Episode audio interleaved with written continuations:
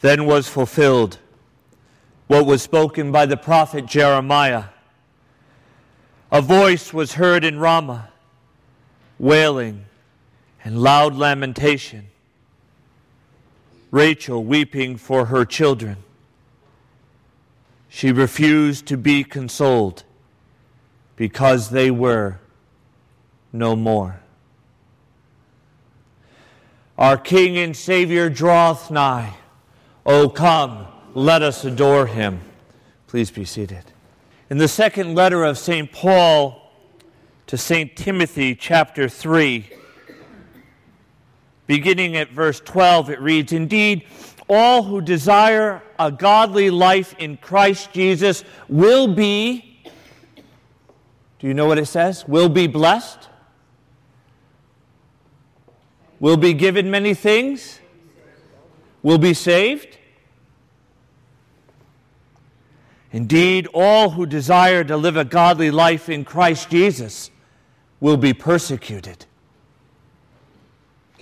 While evil people and impostors will go on from bad to worse, deceiving and being deceived.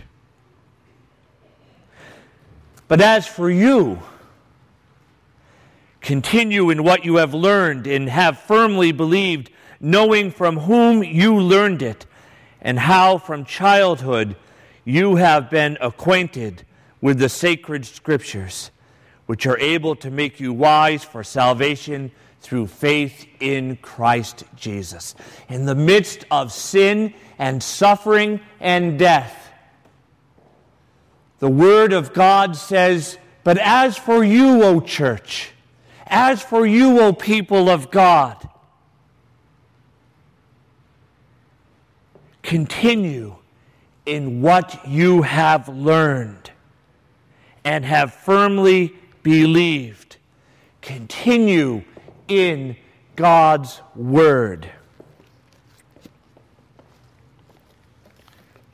We should not be surprised that evil exists in this world.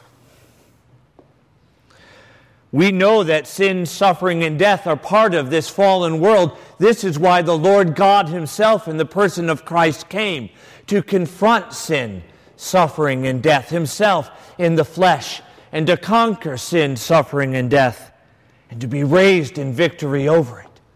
That death need not be the final word in this world, but life and salvation to be the final word. We should not be surprised that evil exists. God told us from the beginning that evil exists. It was not God's intent.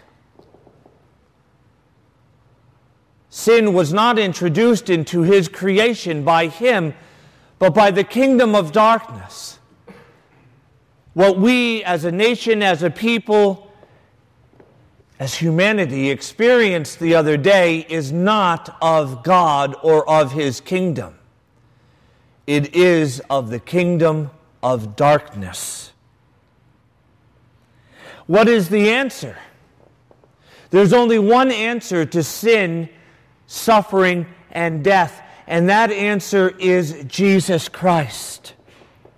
Jesus is the only answer. My strength is not the answer. Revenge is not the answer.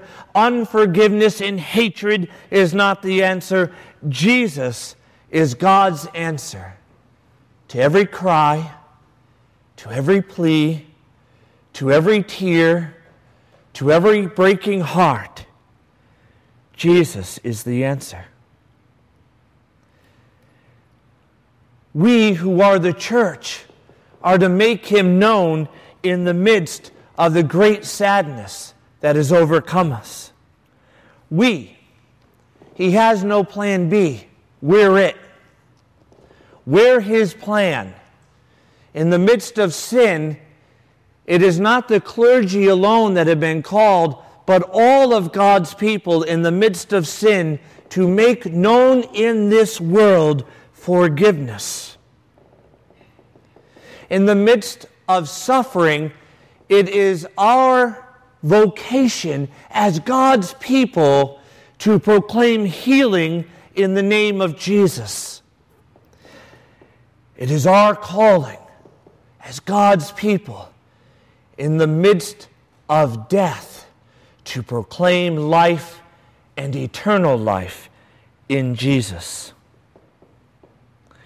And yet, sadly, we as the church and we in this culture have exchanged God for a culture without Him. We have sadly confused in our society what is known as separation of church and state with a separation of God from our culture. If God is life and truth, and we turn from God and from His love, if we as the church fail to make Him known in the midst of this fallen and broken and often dark world, then the kingdom of the enemy shall grow. Murder has been in the world since immediately after the fall. Jesus tells us himself that the devil is a murderer and has been from the beginning. He seeks to extinguish life. In Genesis 4 4 to 8, when God had accepted the offering of Abel, who gave him the first fruits of his gifts, but rejected that of Cain, who made an offering but not of the first fruits, Cain became angry and his countenance fallen. And God warned him Sin is couching at the door, its desire is for you. But you must master it. Sin is couching at the door to tear us away from God and away from God's Word and away from our vocation as the church to be the light of Christ in the midst of darkness. We put ourselves and our concerns before the gospel. We turn to our own reason to understand God and attempt to shape God and His Word into our image and likeness and a gospel that we are comfortable with rather than allow our hearts and our lives and our culture to be shaped and molded into the image of God by His Word. Sin is couching at the door. Its desire is for you, for this culture, for our children but we must master it. That is, we must not allow ourselves to become slaves of sin, but rather persons who belong to God's Word. Cain did not listen to the warning of God. He turned from God and from the Word of God proclaimed to him. He said to his brother, Let us go out to the field. And when they were in the field, Cain rose up against his brother Abel and killed him. God warned him that sin was couching at the door and that its desire was for him and that he must be he must control it and not be controlled by it but Cain hardened his heart shall we in our culture and in uh, this church continue so often to harden our hearts? Or will we go out? Will we serve Jesus by serving those who suffer from mental illness? Will we not only call women to, to, in crisis pregnancy to turn from abortion, but to offer to them a chance for life? Shall we minister to the poor? Shall we proclaim hope in the midst of despair and forgiveness in the midst of unforgiveness and light in the darkness? Or shall the only light that we burn be candles on an Advent wreath? Because if the light of Christ burns only in the Advent wreath and not in our hearts and lives and homes and families and marriages and in our parish councils and in our ministries, then we have no business lighting these candles. If Jesus is alive and present in the tabernacle, but not alive in this world through his church, then the tabernacle should be emptied. Romans 6:23 for the wages of sin is death. The world knows this. But do they know the second part of verse 23 chapter 6? But the free gift of God is eternal life in Christ Jesus our Lord. Satan is real, he is alive, he's not a folk tale. He seeks to de- devour us and to tear us away from God's word. Jesus says in Luke 10:18, I saw Satan fall like lightning from heaven. We are warned in 1 Peter chapter 5 beginning at verse 8 to be sober, to be watchful. Why? Because your adversary, the devil, prowls around like a roaring lion, seeking someone to devour. The devil prowls around like a roaring lion, seeking children to devour. What are we to do? Verse 9 We are to resist him, firm in our faith knowing that the same suffering is experienced throughout the world. Verse 10 And after you have suffered for a little while, the God of all grace, who has called you to his eternal glory in Christ, will himself restore, establish, and strengthen you. To him be the dominion forever and ever. There is a kingdom that shall know no end. Who do we tell? You all know the phrase, you're preaching to the choir. So often the church is preaching, it is proclaiming good news, but it's doing so only in the church. Yes, we need to hear the good news, we need to be strengthened.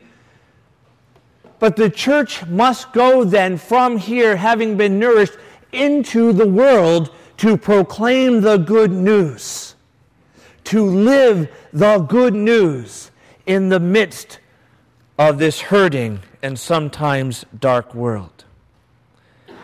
We are warned by Jesus again and again that there is a kingdom of darkness, and although it cannot win, it will seek to destroy us.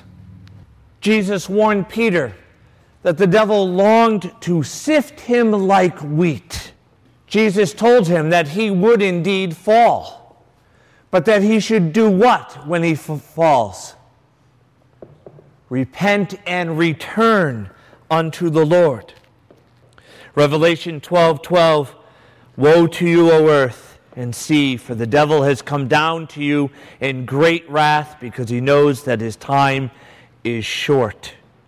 And when the dragon saw that he had been thrown down to the earth, he pursued the woman who had borne the male child. Now, who is this woman? Yes, it is Mary, and the child is Christ. But here also, the woman is the church, and her child is the gospel of life and salvation. We are warned that we shall be pursued and persecuted that there will be a time of suffering. The serpent poured water like a river out of his mouth after the woman to sweep her away with the flood. The enemy seeks to destroy us. Then the dragon was angered with the woman, that is, the church. And he went off to make war on her offspring on those who keep the commandments of God to bear testimony. And he stood on the sand of the sea. So, what must we do? We only know what we know. God, we, the other day when I was watching the news, I was watching the state police give a report, and they decided to allow so much to be known. And then, in their wisdom, they felt that it was important that other things not be known. And yet, so often in the struggles in this life, we turn not to living out the gospel among in, uh, in the world, but rather we demand from God that which we would not demand from another. We want to know more. We trust the wisdom of the state police officer, but not the wisdom of God, who has revealed this that it was not his intention for there to be evil in the world. That it was not he who introduced suffering and death into the world through sin, but us. That there will be suffering and, death as a result of sin but that He would not abandon us, that He Himself would come into the world to save us. So, what are we to do? Number one, Acts of the Apostles, chapter 2, we are to be faithful. We are to be faithful. And they devoted themselves to the apostles' teaching and fellowship, to the breaking of bread, and to the prayers. We as the church must devote ourselves to the doctrine of the apostles, to the faith revealed by God Himself in the person of Christ. We must know what this faith is. We must be in God's Word every day. We must open our heart and fill our hearts with His Word, that His Word may take deep root within us and overflow from us into the world. We are to share fellowship in the church, fellowship with one another as we are here doing here today. We are to continue in the breaking of the bread, that is, in the Holy Eucharist, that we may become living tabernacles for the Lord in the world. We come to be nourished that we may be sent on an apostolic mission. The word for apostle means to be sent with an authority. Today, at the end of the Mass, Deacon Susie will look at me as she does on most Sundays with that look in her eyes that says to me, Now? And I'll nod as I do, Yes, now. And she'll say, Go in peace to love and serve the Lord. You are being sent out by the authority of the church to go into the world. For having been nourished by the presence of God through the fellowship of the church, through the faith of the church, through the breaking of the bread, we are to go out and to be the presence of Christ. Matthew 5 44. But I say to you, love your enemies and pray for those who persecute you. How much time do we as the church truly spend in prayer for our enemies? For those who do not know the Lord? For those who have hurt us or hurt our children? How often do we pray for the conversion of their hearts? When I look at myself, do I pray more for, Lord, help me to pay my bills? Lord, help this meeting to go well. Lord, may there be heat in the church.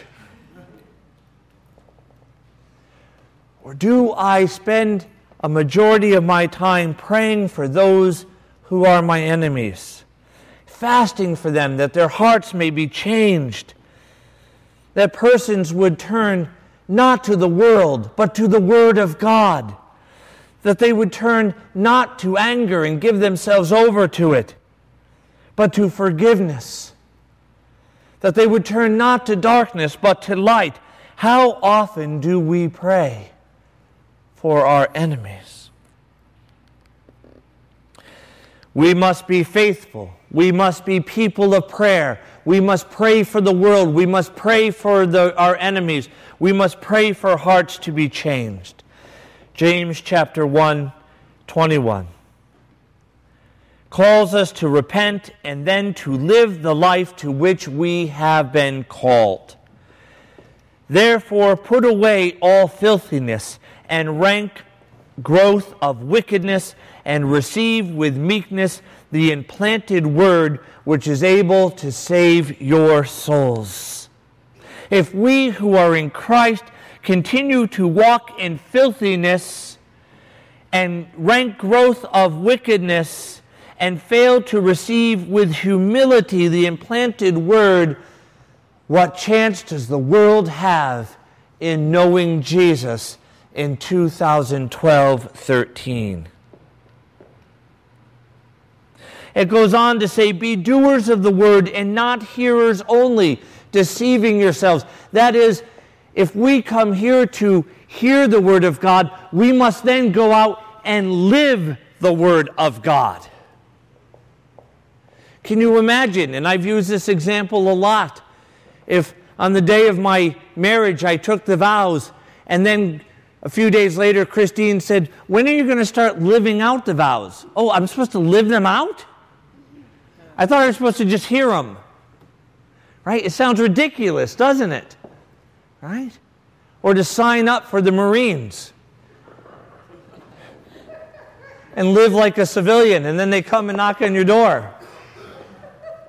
You need to come. Well, I, I signed up. I didn't mean I was going to actually do something. It sounds crazy. Then how can it be that there is this dichotomy between our being hearers of the word and being doers of the word? What goes on in here must be lived out there. James goes on to say, If anyone thinks he is religious and does not bridle his tongue but deceives his heart, this man's religion is in vain. Religion that is pure and undefiled before God and the Father is this to visit orphans and widows in their affliction and to keep oneself unstained from the world. In 2 Timothy 3:1 it says, "Understand this that in the last days there will come times of stress." He doesn't say it's going to get better. He's already told us it's going to get worse. So, what are we to do?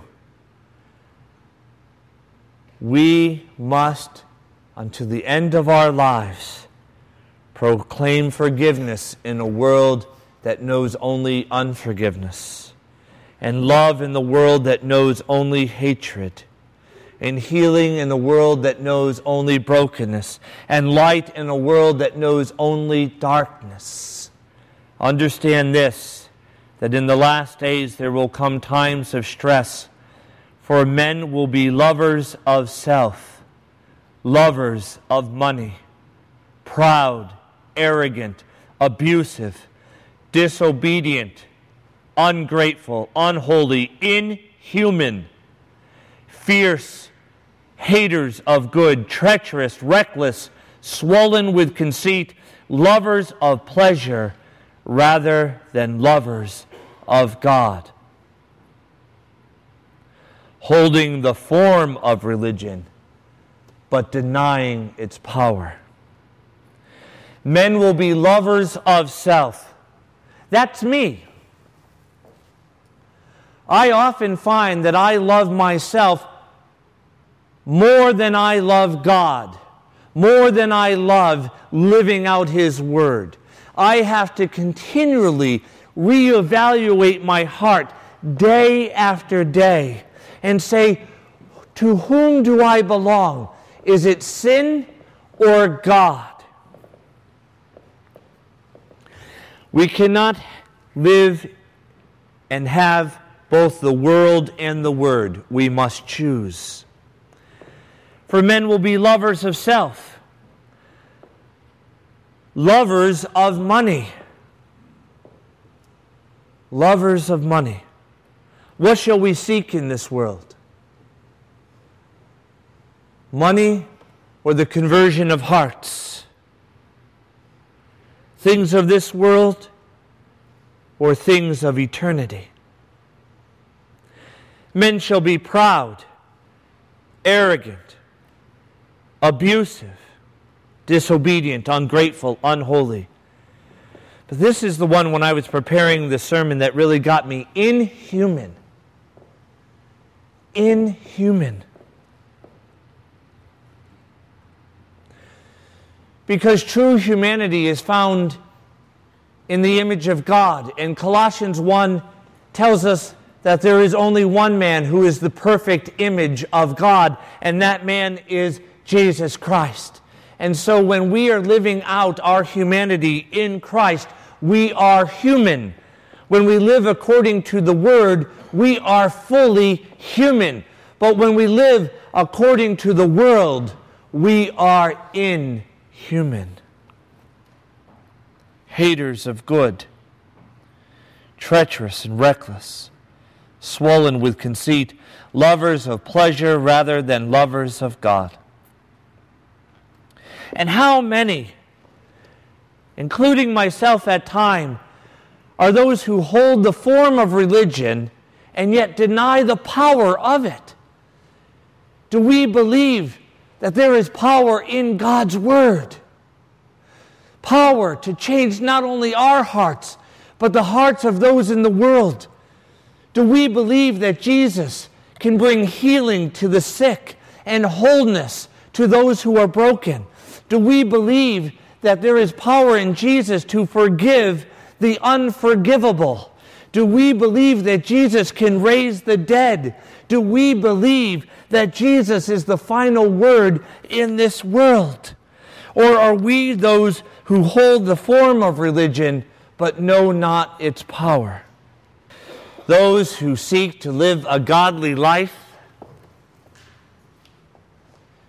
in the goodness of Christ Jesus shall be persecuted. That is, we shall be persecuted by the world, for the world will always reject the word of God.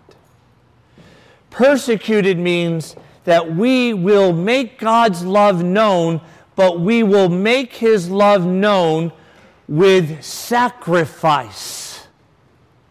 For true love is revealed on the cross of Jesus and is revealed as sacrificial. Love cannot be love unless it is sacrificial, unless it places the other above itself which is why God had to become man in the person of Jesus, for God is love. There's despair in the world. Is there hope? There's hatred in the world. Is there love? There's forgiveness, unforgiveness in the world. Is there forgiveness? There's darkness in the world. Is there light? There's death in the world. Is there life?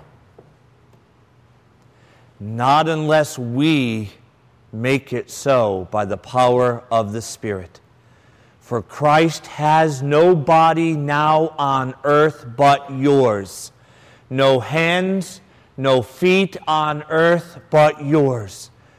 Yours are the hands that he blesses with, yours are the feet where he walks among the broken, the hurting, the suffering, the dying, the hungry, the conflicted. Yours are the lips with which he will proclaim good news. What an Advent event! To be reminded of our call. For love cannot be love without sacrifice. Let us stand now and remember before God those who have been sacrificed. But let us also pray for the conversion of hearts in the world, that persons would embrace not darkness, but light.